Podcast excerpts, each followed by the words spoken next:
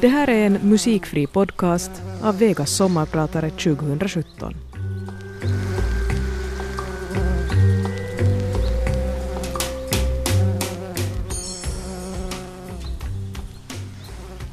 Jag tror det är höst när min bror en dag kommer hem med ett märkligt föremål under armen. Ur ett blått tygfodral tar han fram sitt nya inköp. Det är en splitterny nylonsträngad Landola-gitarr. Med den tänker han börja kompa sina vänner som redan spelar dragspel och fiol. Det råder ett nymornat intresse för folkmusik i deras gäng och min bror, som är nästan tio år äldre än jag, vill nu fostra mig i de högre konsterna. Han vill att jag också ska börja spela. Bara håll i den och plinka lite grann, fem tio minuter om dagen, säger han och för att övertyga mig mutar han mig med den oerhörda summan av fem mark i veckan. Jag går naturligtvis med på dealen och så går det som det går. Inom loppet av några dagar går världen, eller i alla fall IFK Mariehamn, miste om en stundande fotbollsbegåvning. Min bror går miste om sin gitarr som härefter bor i mitt pojkrum. Själv går jag miste om hela min världsbild. Allt börjar om från noll. Och mitt unga liv slår nu in på ett helt nytt spår. Affischerna av Pelé och Ralf Edström ersätts av Jimi Hendrix och Beatles. Och några pengar av brorsan fick jag förresten aldrig. Jag heter Peter Hegerstrand och är er sommarpratare idag. Mm. Med lite hjälp av Shakespeares Rickard III tonar den ut. Den låt jag brukar kalla det största konstverk en människa skapat, The Beatles and the Walrus. Det här sommarpratet kommer att handla om musik och att skapa musik och hur det har format mitt liv. Jag som pratar heter Peter Ingmar Johan Hägerstrand, kallas oftast för Pekka. Jag är född av åländsk pappa och karelsk mamma för ganska länge sedan i Mariehamn på Åland. Chansen att våra vägar på något sätt har korsats är ganska stor. Inte bara för att jag varit verksam så länge utan också på grund av att jag sysslat med musik i så många olika former. Allt ifrån tre sekunders jinglar till halvtimmes ljudkompositioner i 5.1-ljud. Från barnmusik i amatörteaterform till helaftonsföreställningar på Dramaten och det mesta däremellan, brukar jag lite malligt säga. Jag började hur som helst som rockmusiker och någon av er har kanske hört mig på radio eller då jag uppträtt med band som Gycklarnas afton, Good Evening Manchester, Jupiter Park eller som nu på senare som soloartist. Andra har kanske hört min musik på TV, till exempel i någon av de otaliga Talking Heads produktioner jag jobbade med under andra halvan av 90-talet. Du kanske har sett någon av Ulrika Bengts filmer eller TV-serier eller stött på mitt namn via någon teateruppsättning. Om jag ändå är helt obekant för dig så är det ingen fara. Vi har en timme på oss att lära känna varandra och jag har massor med musik jag skulle vilja spela för dig som lyssnar. Man kan väl säga att allting började på pubbastun i Mariehamn. Som namnet antyder var och är pubbastun en gammal stadsbastu. Byggd år 1930 men med anor längre tillbaks från stadens storhetstid som badort och turistresemål i slutet av förrförra seklet. Då den nedgångna stadsbastun stängde i början av 1970-talet rustade ett gäng initiativrika ungdomar upp utrymmena och förvandlade det till sitt tillhåll. Samtidigt bildades föreningen Träffpunkt Ungdom. Pubbastun fick snabbt rykte om sig att vara ett tillhåll för stadens progressiva element. Ryktet höll i sig och många är de gånger då jag som 16-åring tvingades fly undan berusade raggare i 30-årsåldern som kommit dit för att citationstecken, bulta kommunister. Det syntes ju inte alltid vilka som var kommunister, så raggarna hade utvecklat ett par ledande frågor för att avslöja rödingarna. Hörde du, snusar du? Eller, du ser ut som en sån där som gillar att diskutera, är du det? Svarade du fel så smällde det. Men det fanns de facto inte så mycket kvar av bastuns ursprungsklientel när jag och mina kompisar började hänga där. Det hade skett ett generationsskifte och samtidigt ett skifte i tidsandan. Musiken hade också börjat låta annorlunda. Nya krafter tog över. På bastun blev snabbt mitt andra vardagsrum. Vi levde nu i postpunkens tidevarv och bastuns levande scen erbjöd den tidens främsta svenska band på en armlängds avstånd. Den erbjöd också en scen åt oss lokala förmågor. Här debuterade jag som musiker och här började jag långsamt utvecklas som sådan. Bastunperioden föregick såklart av år av ensamt nötande med brorsans Landola. Förutom några enstaka ackord som han lärde mig är jag helt autodidakt. Det fanns ju inga Youtube instruktionsvideos på den här tiden utan man fick ta vad man hade. I mitt fall var det Landolan, min syster Monikas blygsamma samling av 60-talssinglar och en kassettbandspelare. Men viktigast av allt, ett oerhört intresse och en vilja att lära mig. Gitarren följde med mig överallt och bäst klingade den inne på toaletten. Det dröjde inte länge förrän jag började sakna någon att spela med. Mina kompisar drillades snart hårt under hörbara protester. Jag hade ju inte någon möjlighet att locka dem med en femma i veckan som min bror hade gjort med mig. Kompisarna var alla musikintresserade men vi hade sinsemellan helt olika smak. I synnerhet vad gäller samtidsmusiken. Ett vanligt problem på mindre orter är ju ofta att hitta likasinnade. Och så var det verkligen i vårt fall. Här spelade en punkare jämsides med en heavydiggare, en funkfantast sida vid sida med ett popsnöre. Någonstans enades vi i alla fall kring en repertoar av 60-talsrock och engelsk pubrock. The Who och Dr. Feelgood. Med rätt attityd blev vi ändå en sorts husband för den nya andans pubasten där vi började uppträda under namnet CFB. CFB är lika med Corporal Flader Band och Flader lika med ett synnerligen lokalt uttryck för person med utstående öron. Och varje gång vi spelade kom Vanja, den visa gamla kvinnan bakom baren, inspringande under första låten och skrek Nej, nej, nej, sänk volymen! Men de flesta kvällar slutade i alla fall med att vi spelade för allt vad förstärkarna höll och publiken dansade på de bastanta borden i brist på golvutrymme. Alla vi som var med i CFB har på olika sätt fortsatt med musik och är än idag aktiva. Och vi är fortfarande som hund och katt när det gäller de musikaliska preferenserna. Tillsammans med barndomskompisen och CFB-kollegan Mackan fortsatte jag sedan i Gycklarnas afton. Gycklarna i folkmun. Med Gycklarna satsade vi enbart på egna låtar med svenska texter och nådde så småningom utanför Ålands gränser. Fortfarande var 60-talsmusiken en inspirationskälla, men nu närmade vi oss aktivt också samtidens musik och estetik. På gott och ont. Det kan till exempel vara smärtsamt att se foton från den här tiden. Vi pratar nu trots allt om medlet av 1980-talet med bandanas och vadderade axlar och frisyrer som Gud glömde. Å andra sidan diskuterades det mycket innehåll också. Och en av sakerna man pratade om var vilket språk man skulle sjunga på och varför. Man diskuterade finlandssvensk rock. Fanns den? Ja, ingen aning. Men det fanns i alla fall en stor diversitet. Alla band lät helt olika. Jag tänker på det ibland. Vart blev det av? I motsvarande sammanhang idag är variationen inte lika stor. Många verkar dela liknande musikaliska ideal och det är inte alltid de taggigaste banden och artisterna som syns, ifall man säger så. I alla fall inte i offentliga sammanhang. I synnerhet inte när något ska representera det finlandssvenska på olika sätt.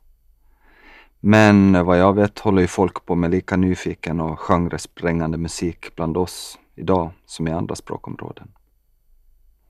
Jag kan sakna en vettigare bevakning och diskussion. Vi har ju en högklassig sån inom till exempel litteratur och teater. Men inom populärmusik, hmm, not so much. Det blir gärna någon slags nöjesjournalistik hos oss. Inget fel på vare sig Eurovision eller lekprogram på TV eller annan barnmusik. Men varför ska det gälla som norm? Som om man skulle likställa litteratur med deckare eller teater med revy. Mysfaktorn är för hög för vårt eget bästa. Inte ens tillstymmelse till rock'n'roll så långt örat kan nå. Och då menar jag inte nödvändigtvis musikstilen. Gycklarna bjöds i alla fall ofta in till olika finlandssvenska festivaler. Och när FSU under devisen Kustrock ordnade en tävling vann vi och fick göra en singel. När Här kommer tårar, som den kom att heta, kom ut skrev Hufvudstadsbladets recensent Palle Olin en hyllande recension som drev min mamma till tårar. Palle kallade oss Finlands bästa band. Men då bodde vi de facto redan i Stockholm och försökte slå oss fram där. Jag jobbade på en firma som hette Blomsterkraft och drevs av sonsonen till en av Finlands tidigare presidenter. Jag körde omkring och skötte och planterade blommor på kontor och allmänna utrymmen. På kvällarna skrev vi låtar och repade med gycklarna. Sanningen att säga var vi nog förnöjda med att repa i det oändliga och vara världens bästa band i hemlighet i vår källare. Det skulle inte ha skadat att synas ovan jord i människobyn lite oftare. Sedan dess har flera generationer finlandssvenska musiker och artister flyttat och prövat sin lycka i den stora nationen i väst. Och bra har det gått för många av dem också. Jag är glad för deras skull. Men min mamma glömde aldrig Palles Husis recension och så länge hon levde hade han en plats i hennes hjärta och en stående inbjudan till middag hemma hos oss. Efter Sverige och Gycklarna landade jag hos Gycklarnas tidigare rivaler Good Evening Manchester. Också de ett CFB-relaterat band. Jag bytte nu alltså land, band och sångspråk. Tanken hade varit att återuppta mina avbrutna studier i litteraturvetenskap vid Åbo Akademi. Men istället blev spelande nu en heltidssysselsättning. Skivbolag, konsertbokare, turnéer, den biten. Vi spelar mest runt om i Finland, men också en del i Sverige och ett par gånger i Danmark. Kronan på verket var förmodligen den turné som avslutades på stora scenen på Ruisrock, där vi tillsammans med Nirvana var ett av det årets huvudartister. Men säg den glädje som varar. Konjunkturerna sjönk och speltillfällena minskade. Efter vårt andra album för EMI, Diana, kände vi att vi stampade på stället. Bokstavligen. Vi spelade på samma ställen som tidigare, blev intervjuade av samma journalister som tidigare, som ställde samma frågor som tidigare. Det expanderade inte. Själva kände vi att våra utsikter var goda i de andra nordiska länderna, men finska EMI gjorde inte mycket för att pusha oss. Det här var trots allt ett par år innan engelskan slog igenom som sångspråk i Finland. Vi reste till exempel mycket runt med en duo som hette DJ Konnat. De rappade finska tonårstexter till förinspelad musik och vi var förband. När det nu och då dök upp vänner av rockmusik eller utländska gäster gapade de i förundran. En försommarkväll på pub Knorring i Mariehamn lades GM ner. Det går inte alltid från klarhet till klarhet i musikbranschen. Det är viktigt att emellanåt dra sig till minnes vad som motiverar en och vad som är bäst att snabbt låta rinna av en. Man vill ju både kunna möta sin blick i spegeln och ha mat på bordet. Men en sak vet jag. Jag skulle aldrig vilja vara utan alla dessa minnen. Både de roliga och de tragiska. Av någon anledning är det inte alltid triumferna man minns. När man träffar gamla bandkompisar är det oftast katastroferna man återberättar och skrattar åt. Gycklarna på Norrtälje raggargård 1985 när vi spelade med gråten i halsen och drog ut på en vinglig version av Handdog i det oändliga. Väl medvetna om att vi skulle få duktigt på käften så fort det sista ackordet tonat ut. Snacka om felband på fel ställe. Eller med GM på väg ner mot Köpenhamn när Patrik vaknade mitt i natten i den hyrda folkabussen och tittade ut genom bakre fönstret började skrika i dödsångest. Men det är ingen vid ratten! Stanna bilen! Och hur vi alla vaknade och slängde oss på golvet och väntade på smällen. Räddast av alla blev vår mixare Janne, som inte förstod ett ord svenska, men som de facto var den som körde bilen. Sen sov ingen mera den natten. Utom Patrik som bara generat tryckte på axlarna och somnade om. Och sen alla punkteringar man överlevt. Och nattliga samtal på vandrarhem runt om i Finland. Och så en del saker som aldrig får komma till allmän kännedom. Efter GM följde hur som helst Jupiter Park. Jupiter Park var mitt första helt egna band och jag skulle nu skapa mitt mästerprov. Jag svämmade över av låtar och idéer och vi fick en riktig rivstart. En demo jag hade gjort nådde Josper Knutas på Radio Mafia, landets ledande rockradiokanal. Han gillade den stort och spelade upp den för sina kollegor som gjorde något jag misstänker att aldrig har gjorts tidigare. De satte upp låtarna på A-spellistan i den form det var, utan att någon skiva var utgiven. När jag sen skickade runt tejpen till olika bolag kände många redan till den och var intresserade av ett samarbete. Jupiter Park valde Åbo-bolaget Go Records. Först såg allt lovande ut. Alla var supernöjda med skivan som så småningom spelats in. Lyxproblemen verkar vara att välja singel. För i bolagets öron lät de flesta låtar som potentiella radiohits. Så småningom föll valet på Lighthouse in your heart. Den är förmodligen än idag den av mina låtar som nått störst spridning. Ändå tvekade Go Records. Borde vi fundera mer på imagen? Borde vi göra en dance remix till någon av låtarna? Borde vi ändå ge ut en singel till? Ungefär vid den här tiden spelade vi förband till Nelja Rosoa i Helsingfors. Det hade nu hänt någonting. Nelja Rosoa var då Finlands största band alla kategorier. De hade nyligen bytt sångspråk till engelska.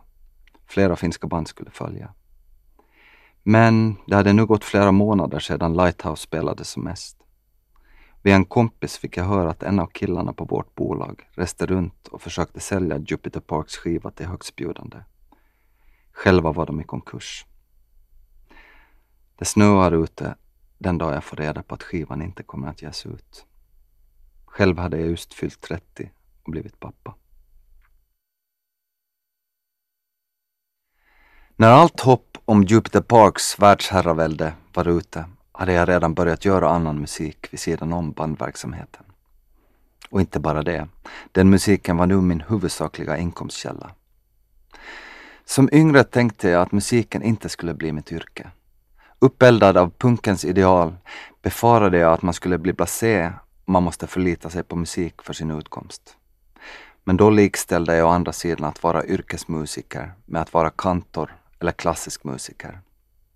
Att ägna sig åt till exempel filmmusik fanns inte riktigt på kartan. Jag minns fortfarande ganska exakt hur det kom sig att min attityd ändrades. Det är försommar i Stockholm. Året är 1986 och jag går på bio. Och visserligen hade jag nu och då också tidigare hört filmmusik som påverkat mig. Ett av mina första minnen är ju faktiskt High Chaparral-temat som strömmade ur vår svartvita TV. Också musiken i filmerna En korp i famnen, Rosemary's Baby, Gudfadern 1 och 2 och i stort sett allt Nino Rota gjort tillsammans med Fellini hade berört mig. Men det här var något annat. Det här var mera här och nu. Filmen hette Sue, A Said and Two O's. Jag älskar hur den var drömsk och punkig på samma gång. Mest av allt älskade jag musiken. Michael Nyman hade komponerat den, tog jag reda på. Hans musik satt som hand i handske med bildberättandet samtidigt som den tog ut svängarna ordentligt. Musiken fungerade också utmärkt på egen hand och relaterade, trots att den var komponerad av den klassiskt skolade Nyman, till samtida popmusik. Här fanns en primitivism som jag aldrig hade upplevt i filmmusik tidigare. Inte långt härefter började man höra de för honom så kännspaka staccatostråkarna med en upprepad ackordstruktur lite här och var. Det var ett crossover-fenomen där musiken från en ganska smal, nästan indie, film spred sig i det kulturella landskapet och snart kändes det som alla talade om den. Mina egna första stapplande steg inom området skedde i och med Ulrika Bengts barnfilm Djur man älskar min utrustning var väldigt primitiv. Men det faktum att jag inte ägde någon synt utan helt utgick från inspelade ljud som jag på olika sätt förvrängde gjorde att det i alla fall inte lät som någonting annat. Dessutom kom jag inte ifrån att jag i grunden var låtskrivare och tänkte som en sådan. Av många som jobbat med film och tv redan länge fick jag höra att det här var något jag hade fallenhet för. Så jag fortsatte. Jag fick mer och mer jobb och började leva på att göra musik till media. TV, film, teater. Precis som med allt annat tror jag att en förutsättning för att man ska fortsätta med något är positiv respons i det inledande skedet. Jag minns liknande upplevelser från mina första försök som låtskrivare. Hur jag nervöst spelat upp någonting för en kompis för att till min förvåning mötas med positiv feedback. Det inspirerade till nya försök. För mig börjar varje projekt med omfattande förberedelser. I de flesta fall börjar jag med att läsa manus och göra anteckningar. Ibland kanske det finns en förlaga i bokform. Då börjar jag med den. Ifall det rör sig om teater läser jag kanske ursprungsmanuset men undviker alla tidigare uppsättningar av pjäsen. Om det rör sig om period eller historiskt drama får man ibland göra lite historisk research. Det kan vara rätt intressant. Och det händer att det påverkar förutsättningarna för hur man ska skrida till verket. När jag en gång gjorde musik till Herr Arnes penningar, som utspelar sig år 1586, var det musik utan ackord som gällde.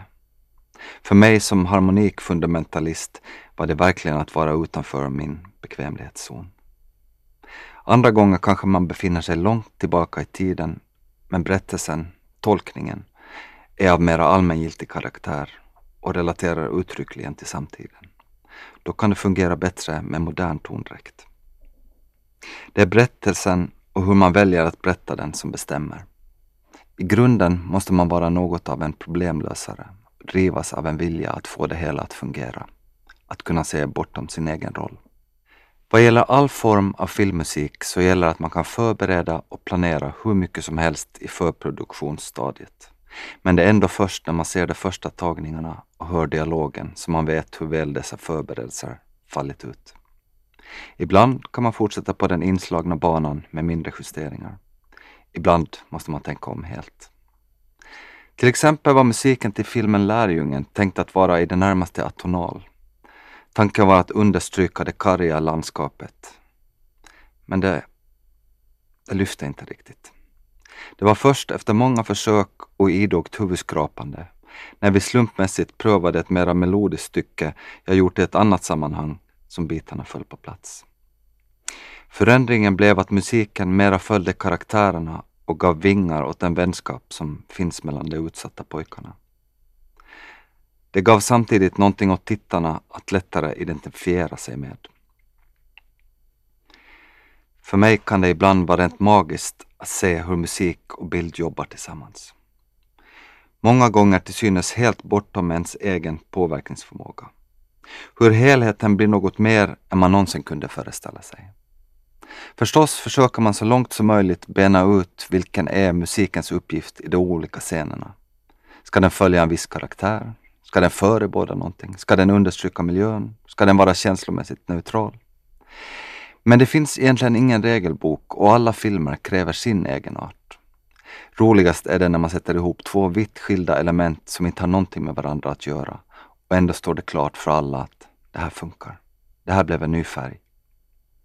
Filmhistorien är full av sådana lyckliga sammanträffanden. Jag tänker till exempel på Wienervalsen i kombination med bilden av rymdfarkosten som svävar i rymdens oändlighet i Kubricks 2001. Bara för att skivan råkade ligga i klipprummet. Eller varför inte samma regissörs The Shining med dess djupt religiösa klassiska musik som får en så diabolisk klang i kombination med bildberättandet. Som skapta för varandra trots att det var slumpen som förde dem samman. Jag minns en gång då jag låg hemma i feber medan familjen satt i rummet bredvid och tittade på Fanny och Alexander.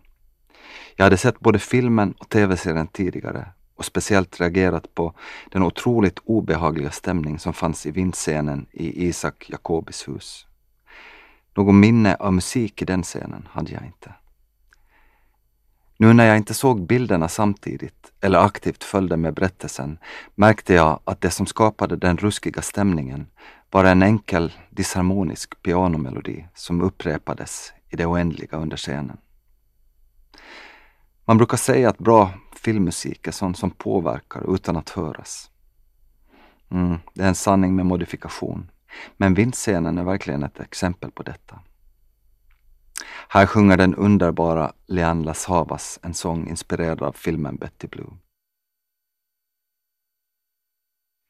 Många idéer, framförallt till låtar, kommer då jag planlöst blinkar på gitarren medan jag tittar på TV. Plötsligt dyker det upp en intressant figur medan jag inte tänker så mycket på vad fingrarna sysslar med. Därifrån växer fröet. Det hela blir ett samarbete mellan slump, smak och kunnande. En del stycken föds hela och färdiga som de är medan man nästan står bredvid och tittar på. Andra tar bokstavligen år och många sidospår att färdigställa. Det måste dyka upp något oväntat i melodin, harmoniken, för att jag ska bli intresserad. Melodier är som ett alldeles eget språk och som sådant ska det pratas med förstånd. Det vill säga, ska man jobba med melodi ska man göra det bra. Annars är det bättre att låta bli. Ska jag välja mellan musik med svaga melodier och musik som bygger på andra element än melodiska väljer jag helt klart det senare. Men det kan ta tid att få till den där låten med melodin som i kombination med rätt ackord får det att knyta sig i bröstet. Jag är själv en sån som skapar väldigt mycket för att förhoppningsvis vaska fram några få glimmande korn. Ofta med en tid av aktiv glömska däremellan. Endast några få procent av det jag komponerar eller skriver når allmänhetens öron. Att skriva låtar är ganska långt att skapa någonting av ingenting. Att skriva till andra medier ställer saker och ting i en annan ordning, en omvänd ordning. Då jagar man istället någonting utgående från en föresats, oftast ett manus eller beställning. I det fallet finns det så många grundförutsättningar som konkret påverkar hur musiken ska låta. Genre, dialog, bildernas rytm och rörelser, de medverkandes röstresurser, omfång etc. Här är det mer att man skalar av lager efter lager tills man hittar en kärna som passar och stöder berättelsen. När man hittat den kärnan bygger man det därifrån. Varierar, prövar olika instrumentering. De här båda områdena i mitt skapande påverkar givetvis varandra och jag har haft mycket nytta av det. Till exempel är jag säker på att min bakgrund som låtskrivare var vad som gjorde att mina första försök att skapa musik till andra medier föll i god jord. Omvänt har jag av mitt arbete med musik till andra medier lärt mig att begränsa paletten och utkristallisera det väsentligaste. Ett ekonomiskt tänkande vad gäller uttrycket helt enkelt. Under alla de år då jag uppfostrade barn och jobbade med projekt som på något sätt kunde bidra till familjens försörjning uppträdde jag sällan som artist. Lite höll jag igång genom att spela i coverband, mest som ett sätt att umgås med gamla kompisar. Men jag slutade ju aldrig att skriva låtar och så småningom hade jag samlat på mig en sån hög att jag kände att jag måste göra någonting åt det. Jag hade sysslat med musik i så många olika former och sammanhang. Nu ville jag definiera mig själv. Det här är jag. Det här är det bästa jag kan göra. Och det här är det jag helst delar med mig av. Att ge ut en CD i dessa dagar kan tyckas ganska dödfött. Ingen vid sina sinnesfulla bruk köper ju längre seden. och den uppmärksamhet en nyutgiven CD i bästa fall kan tänkas få står inte på något sätt i proportion till arbetsinsatsen. Men en samling sånger i form av en LP, CD eller vinyl är fortfarande den konstform jag bäst känner till. Det är den konstform jag vuxit upp med och ägnat mitt liv åt att kunna bidra till. Även ifall konceptet är dött för resten av världen är det inte det för mig och några andra. Så CD fick det bli. Vidare valde jag att göra det på svenska av olika orsaker. Dels har jag alltid skrivit och varit intresserad av språket. Det finstilta tror jag att endast kan uttryckas på ens modersmål. Dels har jag inga egentliga förebilder vad gäller låttexter på svenska. För mig är det ganska långt ett oskrivet blad. Med ålderns rätt hade jag saker att berätta och att göra det på engelska skulle kännas, tja, fånigt. Min eventuella publik skulle ju ändå till största delen förstå svenska. Mitt mästerprov blev alltså något försenat, dessa hittills två sedan som getts ut, och Jag hör musik och Den blåa skogen. Det har resulterat i de bästa recensioner och varmaste mottagande jag fått under hela mitt musicerande liv. Detta kompenserar stort för den arbetsinsats, alla de tusentals timmar som krävts för att åstadkomma de här plattorna. Framförallt har den privata responsen berört mig. Många har verkligen lyssnat och de har lyssnat ingående. Men samtidigt, jag ska inte lura mig själv. Det jag har nått är det som redan har musik som specialintresse. Det för vilka musik är det viktigaste. Jag har ju knappast omvänt någon eller fått någon att skåda ljuset.